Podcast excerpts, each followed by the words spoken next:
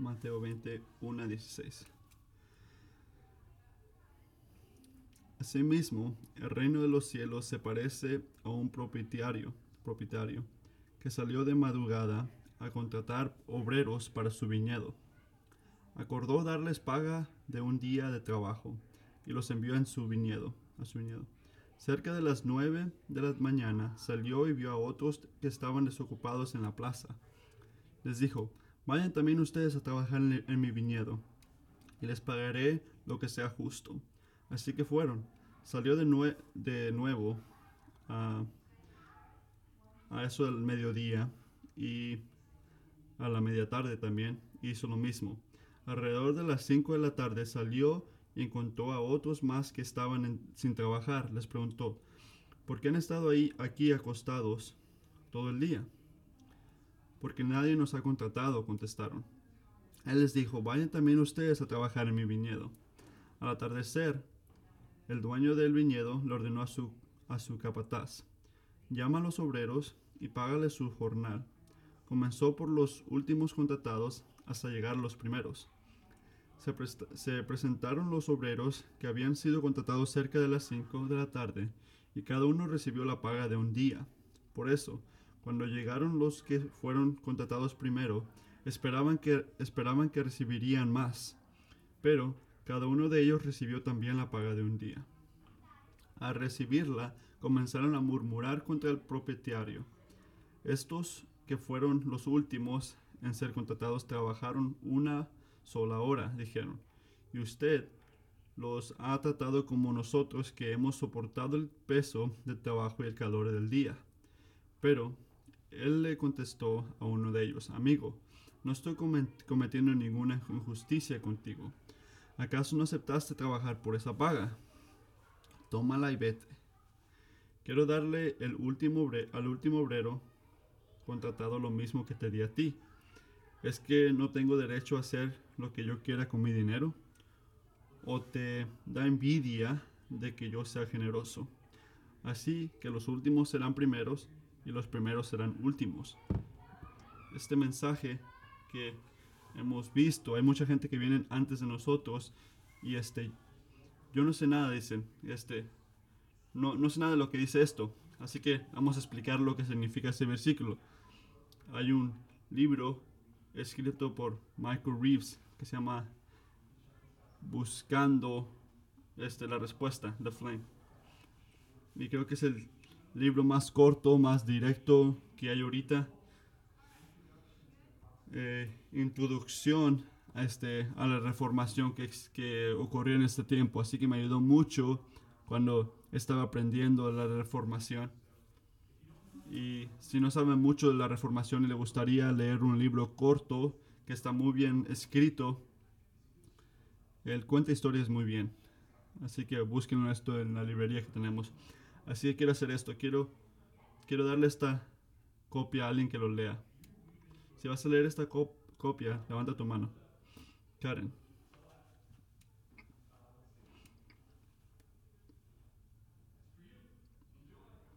Disfrútalo y tienes que leerlo y te voy a preguntar. Yo sé dónde vives. Padre, por favor, bendice esta predicación de tu palabra. Ha sido casi... Cristo mencionó mi cumpleaños, la última, el último domingo. Ahora que estoy, tengo 34 años, han sido 16 años de que me gradué de la prepa. Así que ha sido 12 años desde que terminé la universidad aunque he estado en la escuela por toda mi vida casi. Así que me falta todavía.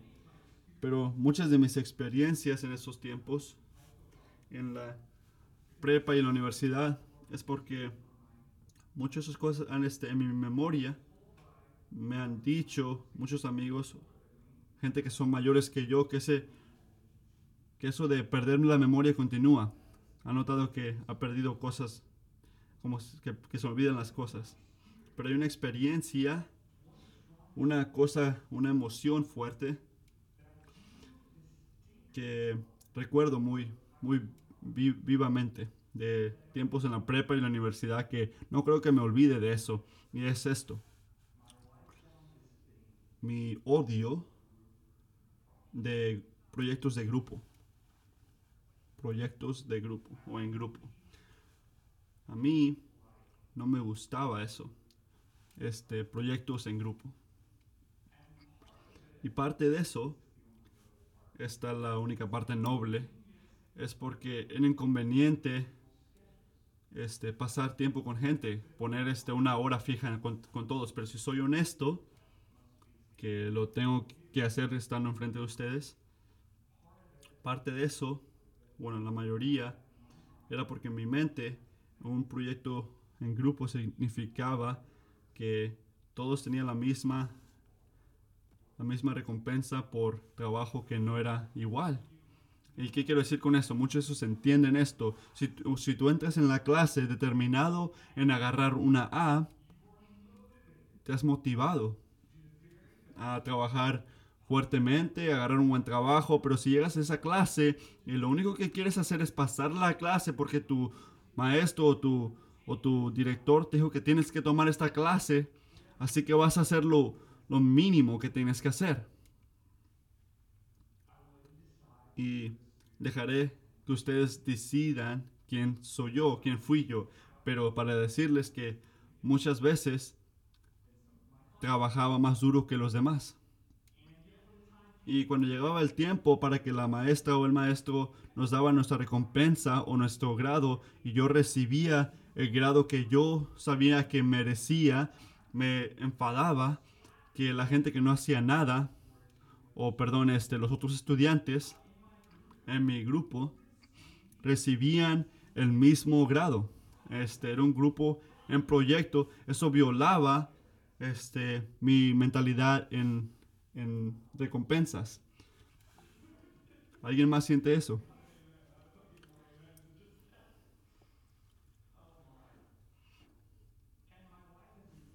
En mi vida me han formado que en muchas otras partes de mi vida he hecho eso, incluyendo en mis hijos. Yo no estoy alegre de esto, pero es la verdad. Es triste, pero no es sorpresa. Hay unas cosas en mi corazón, en mi corazón, que ama la mi, mi meritocracia, que se trata como que te mereces lo que haces. Quiero ganarme mi manera, quiero enseñarle al mundo. Si algo no, se puede hacer, yo lo puedo hacer. Y esa hambre, esa, este, ese orgullo, no nada más te hace que odies los grupos en proyecto, pero si no lo enfocas, puede llevarte a que odies la gracia de Dios.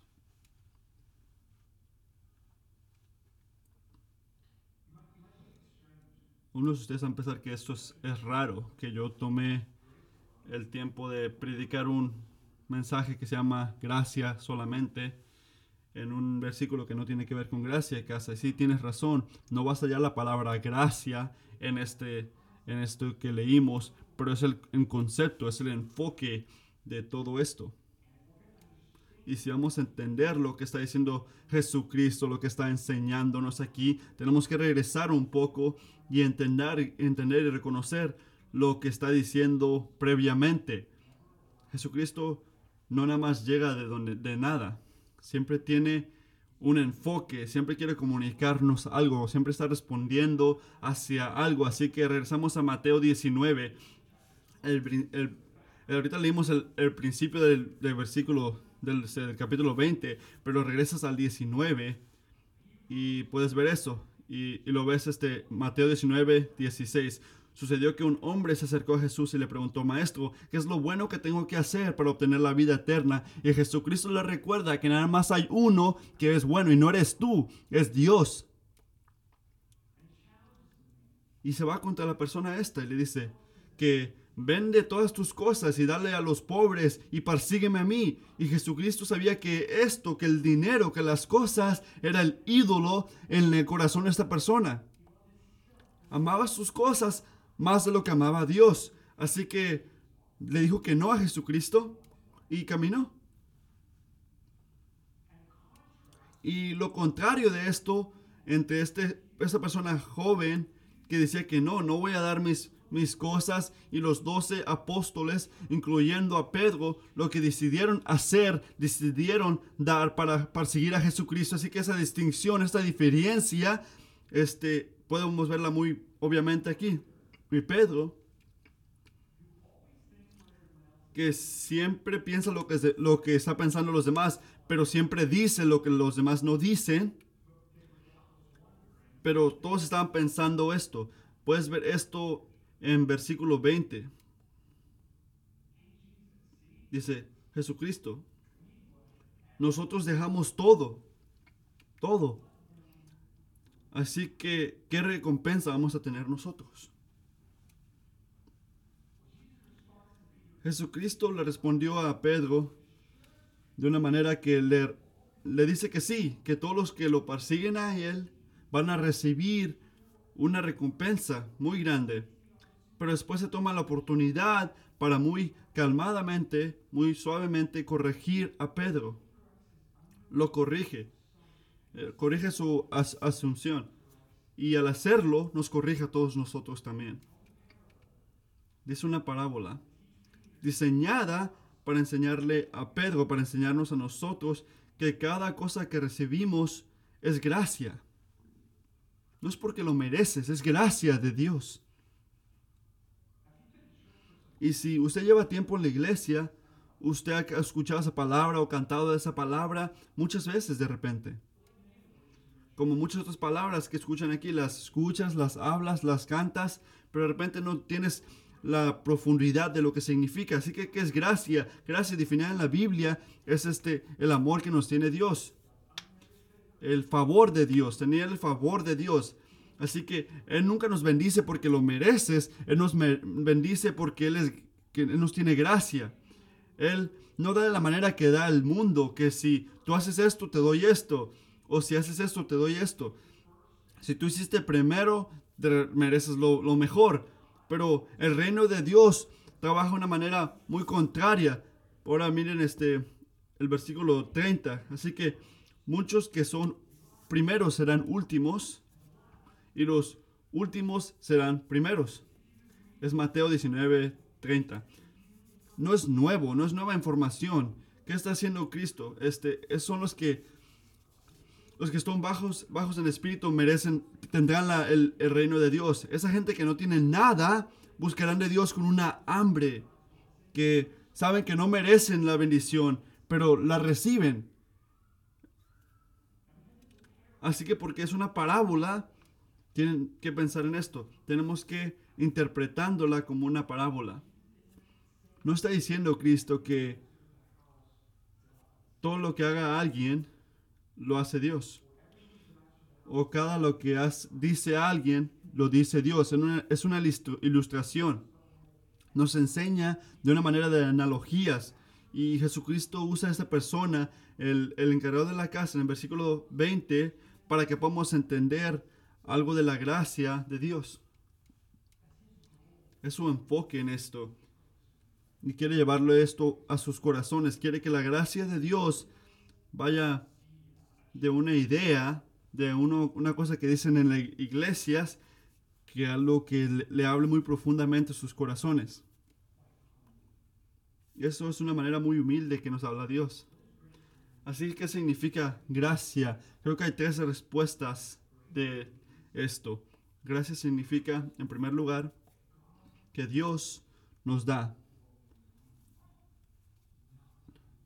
Dios nos da lo que necesitamos, no lo que merecemos. La gracia significa que Dios nos da lo que necesitamos, no, no lo que merecemos.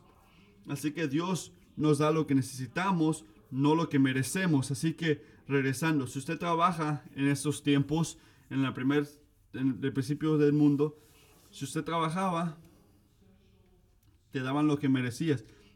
A veces no sabías si te iban a pagar. No puedes decir que no trabajaste, tenías que trabajar en esos tiempos, tenías que buscarle. Y lo que hacías ese día era lo que tenías. Y ese tipo de manera de trabajo, merecen, piensen en lo que se sentía eso, piensen en el sufrimiento. Estar en un lugar vendiendo cosas preguntándote, contemplando, esperando que alguien, que alguien te mire y que alguien quiera comprarte. Todo día esperando eso. ¿Por qué? Porque si alguien no te contrata, no puedes darle de comer a tus hijos esa noche.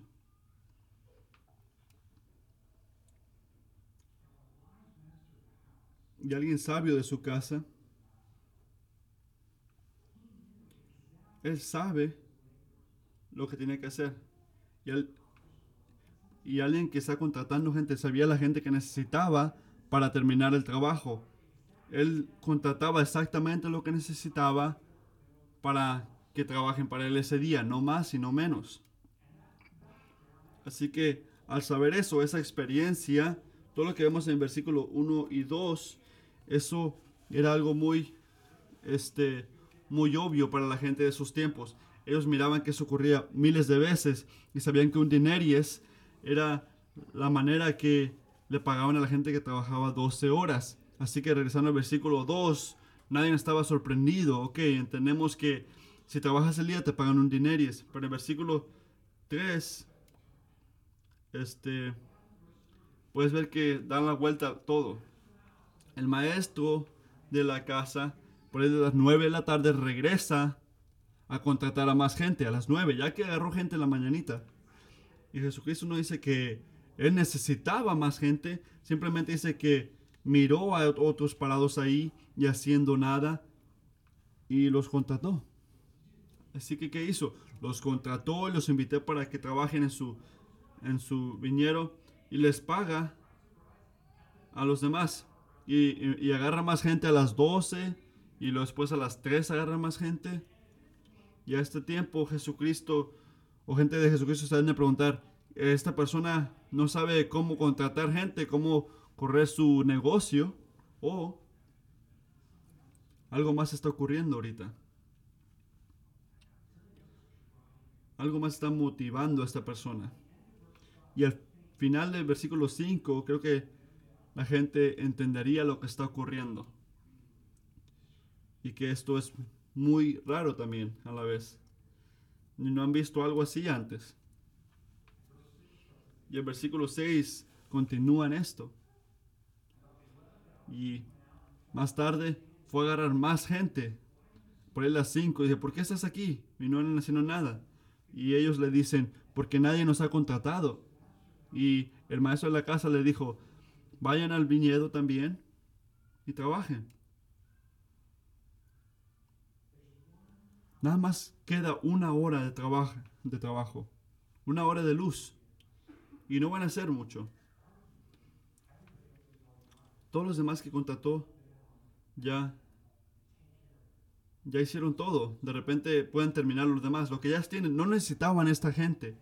A la quinta vez de regresar a agarrar gente, contrató más gente y ya es muy claro lo que está haciendo. Está contratando en la base de lo que necesitaban la gente que trabaja, no lo que necesita él. Está ayudando a la gente, no ayudándose a sí mismo. Y la motivación de invitar más gente es simple.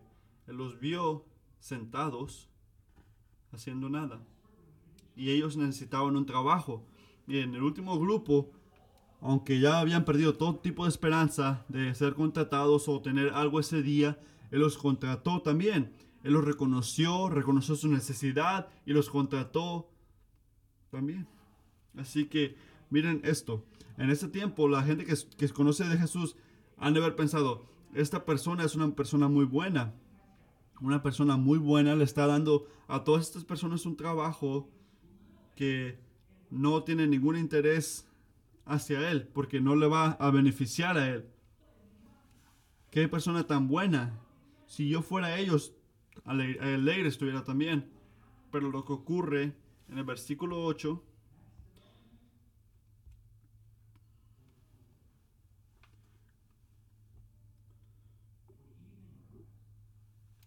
al atardecer, el dueño del viñedo le ordenó a su capataz, llama a los obreros y págales su jornal, comenzando por los últimos contactados por llegar a los primeros. Y hay gente que trabajó 12 horas ese día. Imagínate eso. No sé, alguien que está bien nada más. Póngase en sus zapatos. Imagínate esas personas. Imagínate. Hace una hora tenías desesperación pensando que no ibas a trabajar, no sabías cómo ibas a darle de comer a tu familia. Y de nada te contratan. ¿Y qué significa? Vas a tener algo de comer esta noche, aunque no sea mucho, pero estás recibiendo la paga de un día, un dineries. El trabajo de un día, eso no se escuchaba en esos tiempos. Esa es la provisión sobre todo lo que se puede imaginar alguien. Y era exactamente lo que necesitabas y más de todo lo que te merecías. Exactamente lo que necesitabas, exactamente lo que necesitabas y más de lo que te merecías. Y eso es exactamente lo que hace la gracia de Dios.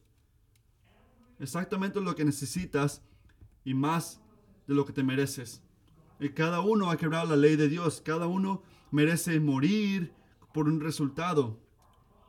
Nuestro problema, este, yendo contra Dios en todo aspecto, es peor. De la gente que estaban ahí nada más esperando por su trabajo, porque nuestro problema no es que necesitamos un trabajo, o que necesitamos alguien que nos quiera, o que nos dé algo bonito, o que nos haga sentir bien. Nuestro problema es que necesitamos ser salvos de la ira de Dios, del costo de nuestros pecados, de la muerte infinita. Necesitamos que nos salve a Él y que nos, este, nos una a Dios otra vez. Necesitamos alguien que tome partes, que nos, que nos acusa a nosotros y que nos dé un nuevo corazón y que nos hagan hijos y hijas de Dios adoptivos. Que genuinamente nos acepte, que podamos ser aceptados por el Señor. Eso es nuestro problema más grande, no que necesitamos trabajo. Escuchen cómo lo puso Truman. Si podemos regresar a, este, al favor de Dios, y, este, disfrutar de esa unión que estamos diseñados tener desde el principio. Así que Jesucristo tiene que tomar la iniciativa. Nosotros no podemos, no necesitamos eso. Él tiene que hacerlo. No necesitamos ser arreglados, necesitamos ser este, resucitados en ese aspecto. Y eso es un acto que lo puede hacer Dios, no lo podemos hacer nosotros. Él lo tuvo que hacer todo. Nosotros no, tenemos manera de hacerlo eso. ¿Cuándo fue la última vez que viste una persona muerta resucitar? Nunca has visto eso. Él lo tuvo que hacer. Y eso ocurrió cuando se levantó Jesucristo, porque es Dios. Y tú me continúas a decir, eso es vital para poder entender la gracia. Gracia no es algo que nos da Dios como un tipo de sabiduría o no es hey, ten esto. No, es, Jesús, es Dios levantando a alguien de la muerte, resucitándolo y buscándolo a Él en Cristo también, que Cristo los puede salvar. Eso es lo que es gracia, fue dada. Y lo que significa esto, hermanos y hermanas, que la última cosa que quieres que quieres que Dios haga es que te dé lo que tú mereces. Lo último que tú quieres es que Dios te dé lo que mereces. ¿Por qué? Porque como pecadores dependemos en Él, dependemos en su gracia. No tenemos esperanza al lado de Él. No hay otra manera de vivir que pueda ser merecida por Dios. No hay otra manera de portarnos que nos pueda dar favor hacia Dios. No tienes nada en ti que pueda hacer eso. Así que Alabamos a Dios por eso, por, la, por, el, por el regalo de la gracia al mandar a Jesucristo para que nos salve y que nos ha dado, nos ha dado exactamente lo que necesitamos y exactamente lo que este y, y no lo que merecemos. Así que qué es gracia, en primer lugar, que Dios da lo que necesitamos y no lo que merecemos. Es el primer lugar. Y segundo lugar, gracia significa que Dios da por la... Dios da por su libertad, no de obligación. no da por obligación. Ninguna de la gente que trabajó, ninguna persona que trabajó estaba contra lo que pagaron, contra lo que le pagaron. Todos sabían que fue gracia. Todos sabían que habían recibido más de lo que merecían.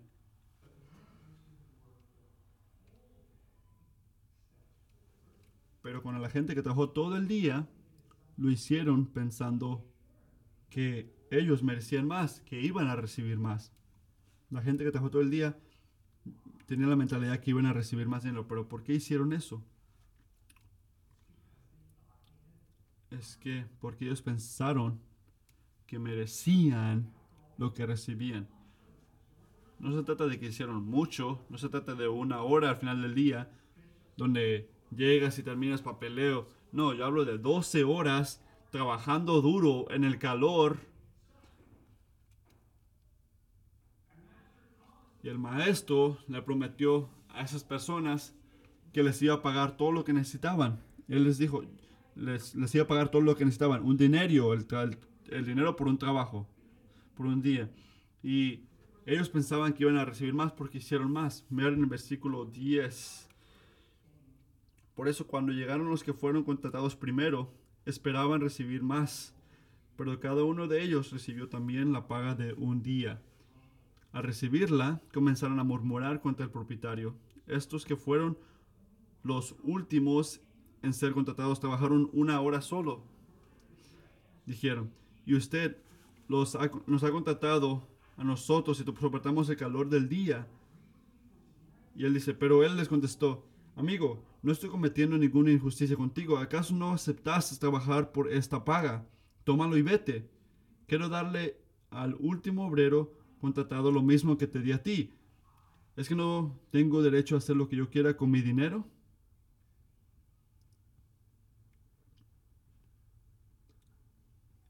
es que no tengo derecho a hacer lo que yo quiera con mi dinero.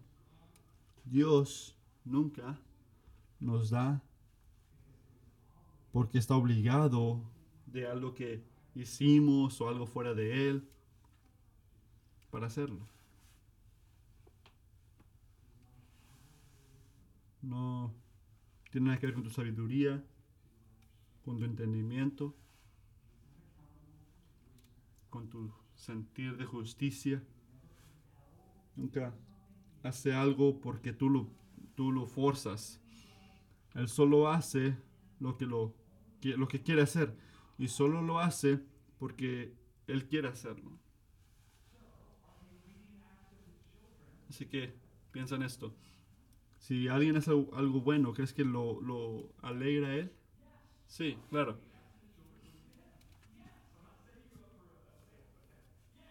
si lo alegra a Él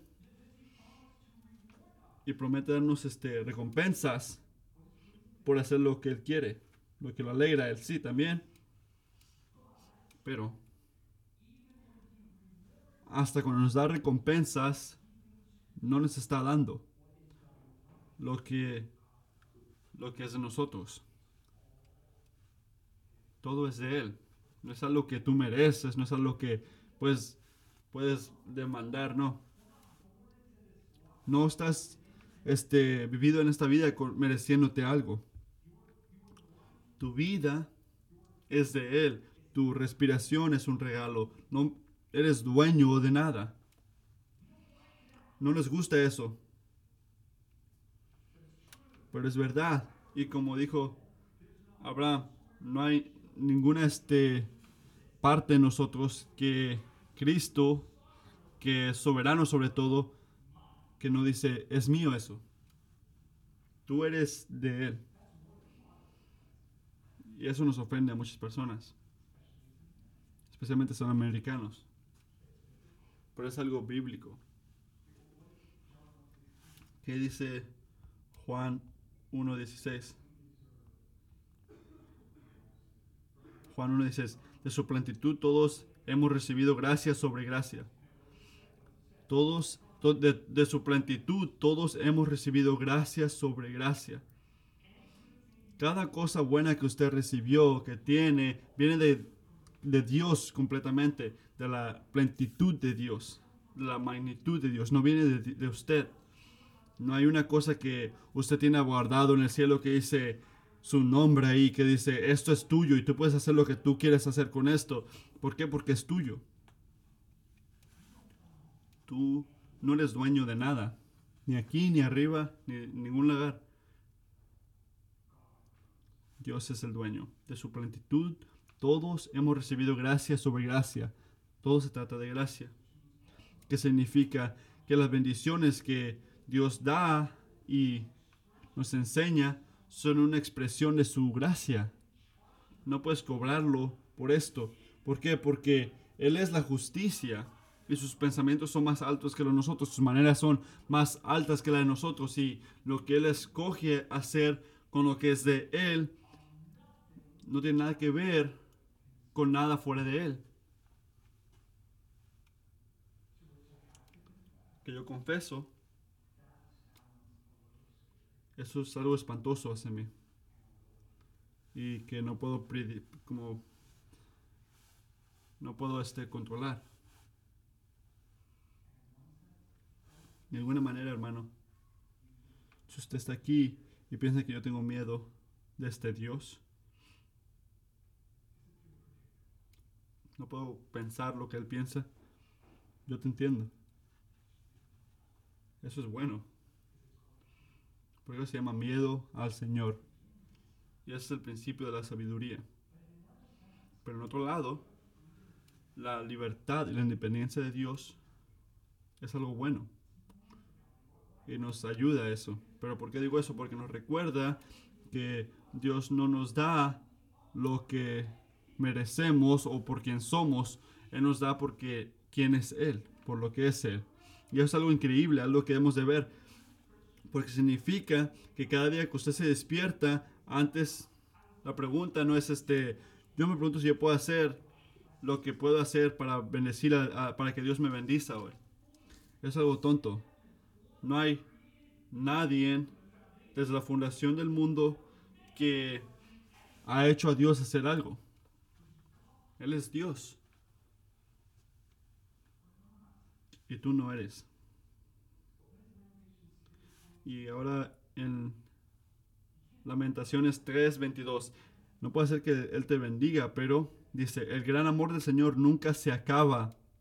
El gran amor del Señor nunca se acaba y su compasión jamás se agota. Piensen en eso.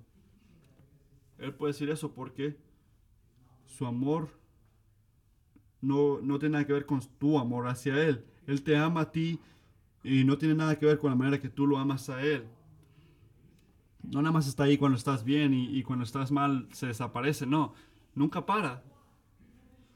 Porque es su misericordia. Su misericordia nunca termina. Porque no son tus misericordias. No son mis misericordias. Son sus misericordias. Están ahí en todo tiempo. Son antes durante y después son sus misericordias y por eso Él nos cuida y nunca son este fundación de lo que tú, tú sientes o lo que tú haces. Su enfoque, su, su raíz viene de sí mismo.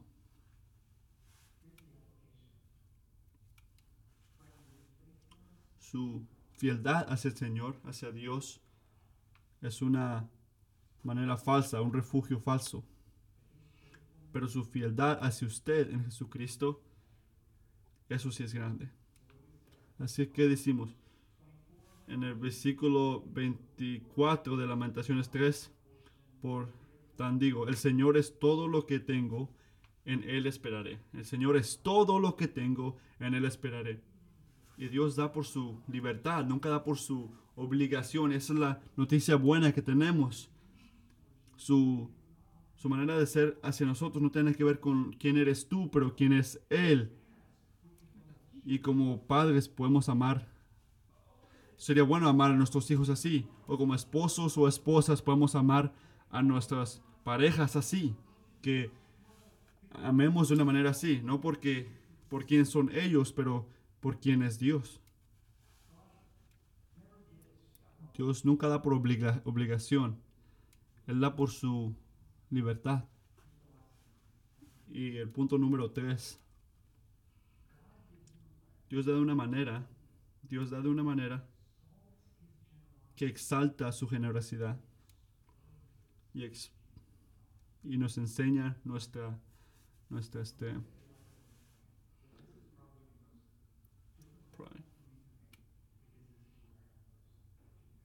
Esto es, una difícil, es algo difícil para mí este, decir, porque es, este, es algo que es muy personal. Ese sermón fue, es muy enfocado hacia mí.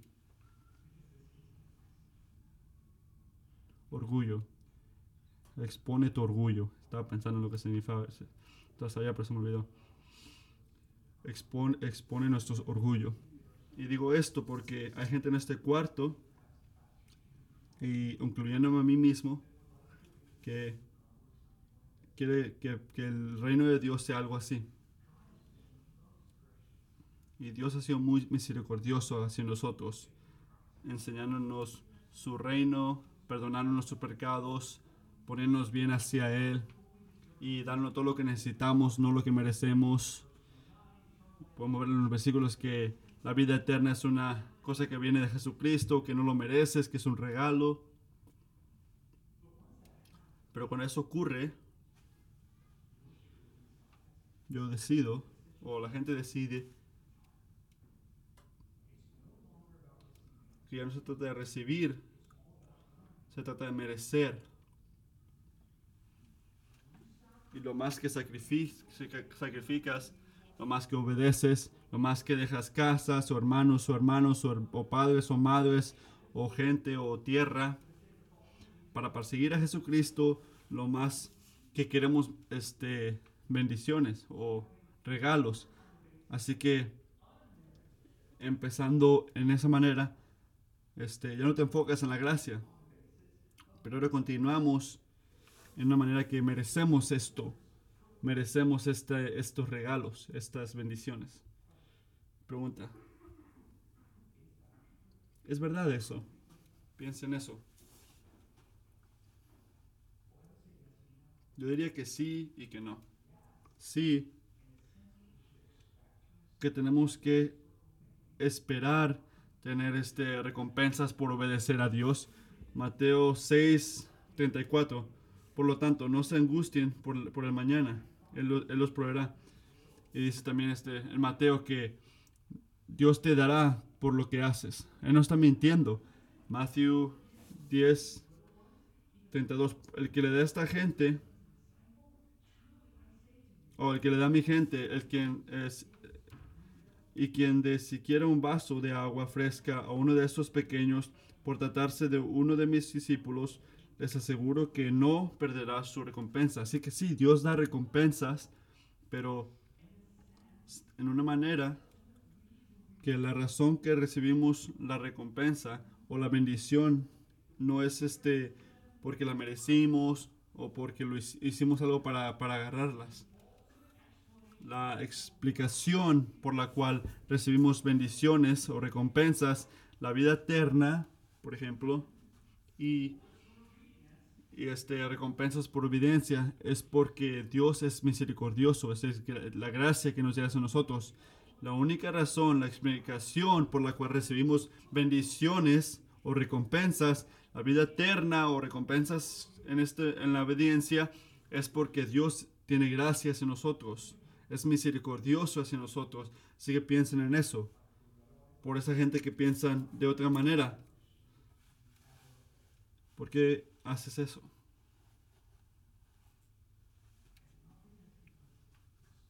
¿No lo haces porque Él te da tu- su espíritu? Y te da un nuevo corazón. Y un nuevo deseo, un- una, nueva, una nue- una nueva hambre de seguirlo a Él. Porque después de años de batallar con el mismo pecado, nunca puedes escaparte de eso o, o progresar en eso. Porque se siente que se escapa de repente de ese pecado. ¿Por qué se puede hacer eso? Es porque el poder de Dios ha estado trabajando en usted. No es porque usted hizo algo o porque está haciendo algo en 1 Corintios 15:10, pero por la gracia de Dios soy lo que soy.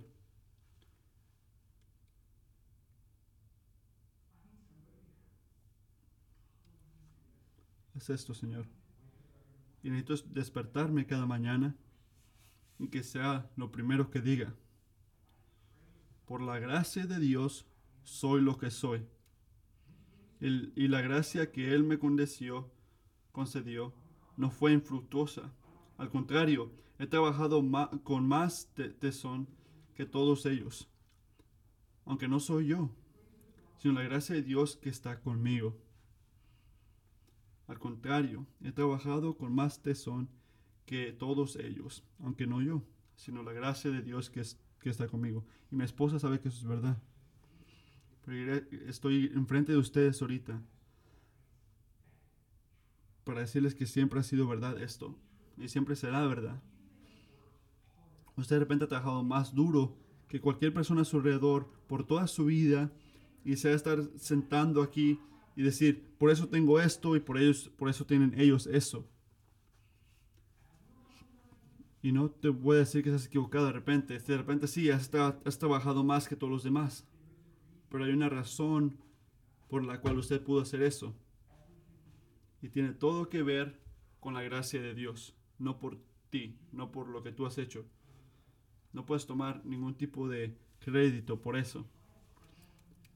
E intentar tomar parte de esa, este, este crédito está mal.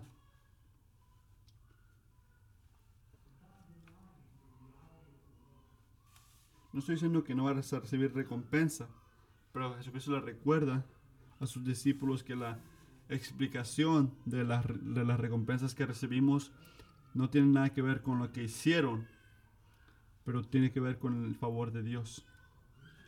Las riquezas, el poder, prominencia en el reino de Él o hasta el ministerio cristiano no te no vienen de ningún no vienen de ti vienen de Dios.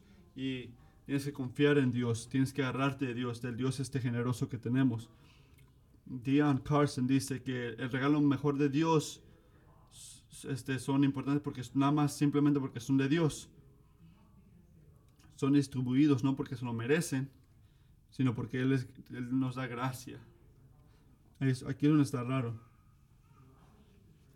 Él, nos da su gracia en una manera que deliberadamente o intencionalmente este, lo baja.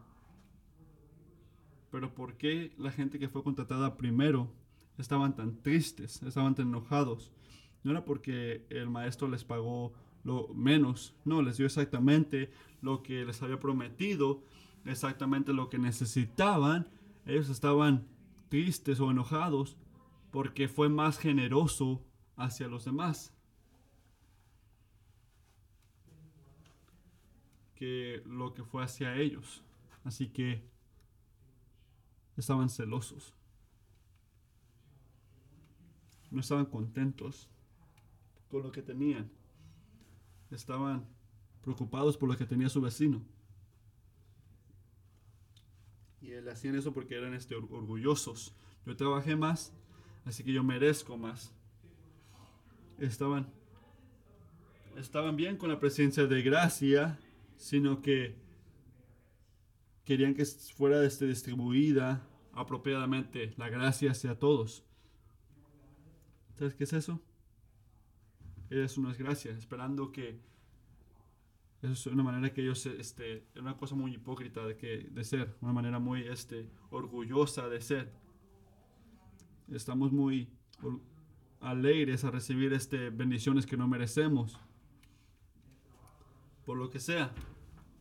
Pero el momento que vemos que bendice a alguien más, que no nos ha bendecido a nosotros todavía, vamos de una manera muy humilde a una cosa enojada, jueces enojados y estamos, especialmente cuando estamos convencidos que la persona que ha sido bendecida no se lo merece o se lo merece menos que yo. Pero no decimos eso porque estamos en la iglesia. Estamos alegres a hablar de Dios o decir que Él ha, sido, ha tenido gracias en nosotros, pero, las, pero ser celoso al este, a responder a la generosidad de Dios enseña, enseña, eh, nos enseña lo que sentimos o lo que creemos. Y creemos, ¿qué creemos? Somos convencidos que tenemos algo bueno. Dinero, posesiones, relaciones, uh, buen este, en nuestro trabajo, en la iglesia. Estamos convencidos que lo merecemos, que lo trabajamos para tenerlo. De repente esta partecita me la merezco porque yo lo hice. Porque queremos darle el crédito a Dios, sí, pero también queremos parte de eso. Con porque somos orgullosos, queremos creer que tenemos lo que tenemos porque lo hicimos, que hemos hecho algo que la gente no ha hecho. Y hay una razón que esa convicción es este es verdad, que nosotros lo hicimos. Es simple, yo lo hice. ¿Y por qué? Porque no queremos que Dios tome la gloria, queremos la gloria en nosotros. Así que nos decimos que lo hicimos. Hermanos, si las bendiciones que usted ha recibido son algo que usted de su mérito, de mérito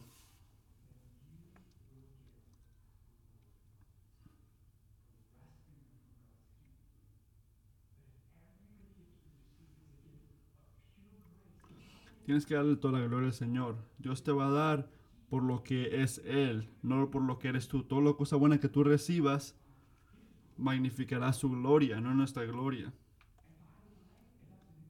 Y si es algo nuevo, usted escuchó el punto del, este, mundo creado. Lo hizo Dios por su gloria. Así que desde que 1 Corintios 4, 7 lo hago mil de usted. ¿Quién te, distingue, ¿Qué te distingue de los demás? ¿Qué tienes que no hayas recibido? Y si lo recibiste, ¿por qué, presumes como si no lo, lo, hubieras dado? Repito, ¿qué tienes que, ¿qué tienes que no hayas recibido? Y si lo recibiste, ¿por qué presumes como si no te lo hubieran dado? ¿Por qué presumes como si no te lo hubieran dado? Todo viene de Dios, Él provee. La gracia de Dios nos lo dio. Y no es, no es, algo que fue barato. Y no es algo de sentimiento, no. Es el regalo más caro que nos ha dado Dios. Porque Él compró, él compró la gracia en la muerte de su Hijo. Por la muerte de su Hijo. Como un pecador se merece la muerte. Todos nosotros no merecemos la muerte. Pero Jesucristo nos dio vida. Él nada más merece vida.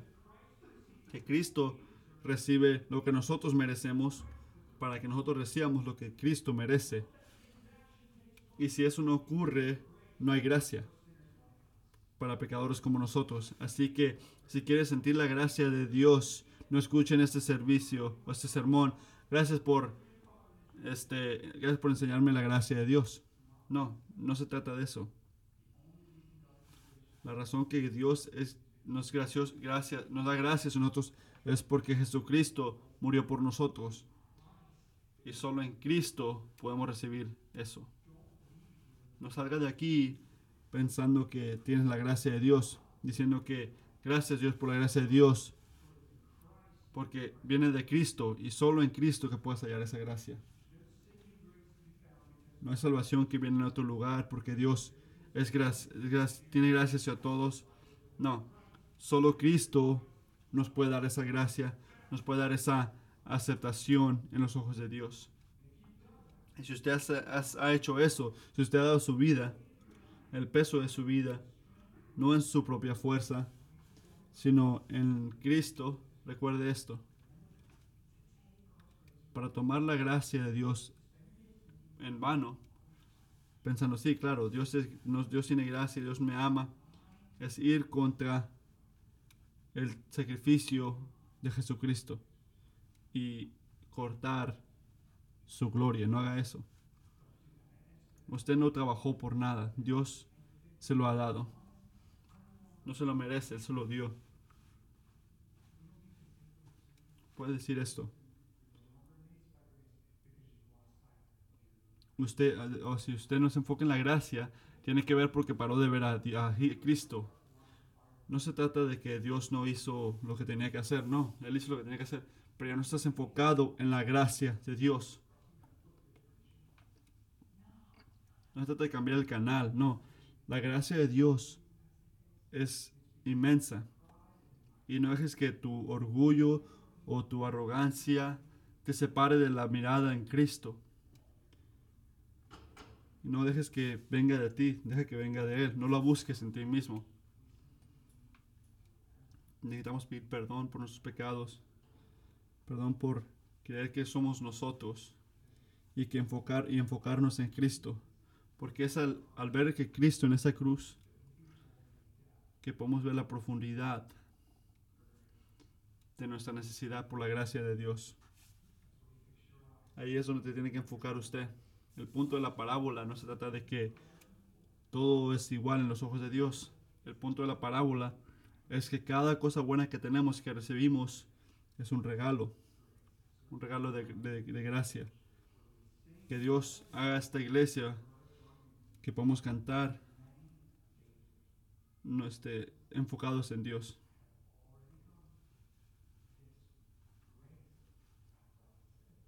Yo ya vino, yo ya vine, dice y su gracia me trajo hasta aquí.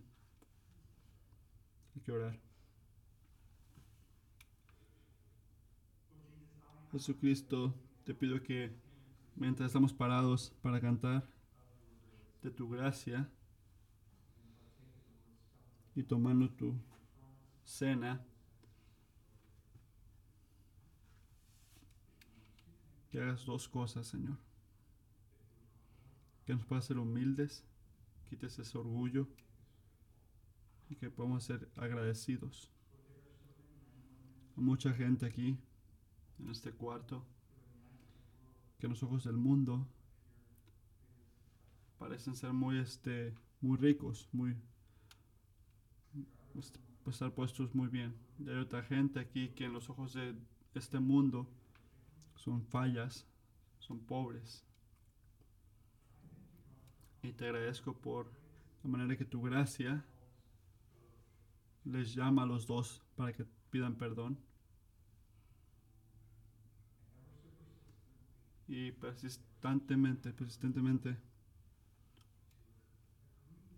tú estás ahí. Y ayúdanos a agarrarnos de lo que tú nos dices y tu verdad. Que no hay nada que tenemos que no hemos recibido que tú no nos das, no nos das por lo que somos o tenemos, o lo que tenemos no tiene nada que ver con lo que somos, Señor. Tú nos das por lo que tú eres. Tú eres inteligente, soberano, gracioso hacia nosotros, es bueno hacia nosotros, y das y quitas. Y creo que podamos salir de este cuarto, enfocarnos en tu gracia y ser humildes de que nos dejaste entrar aquí.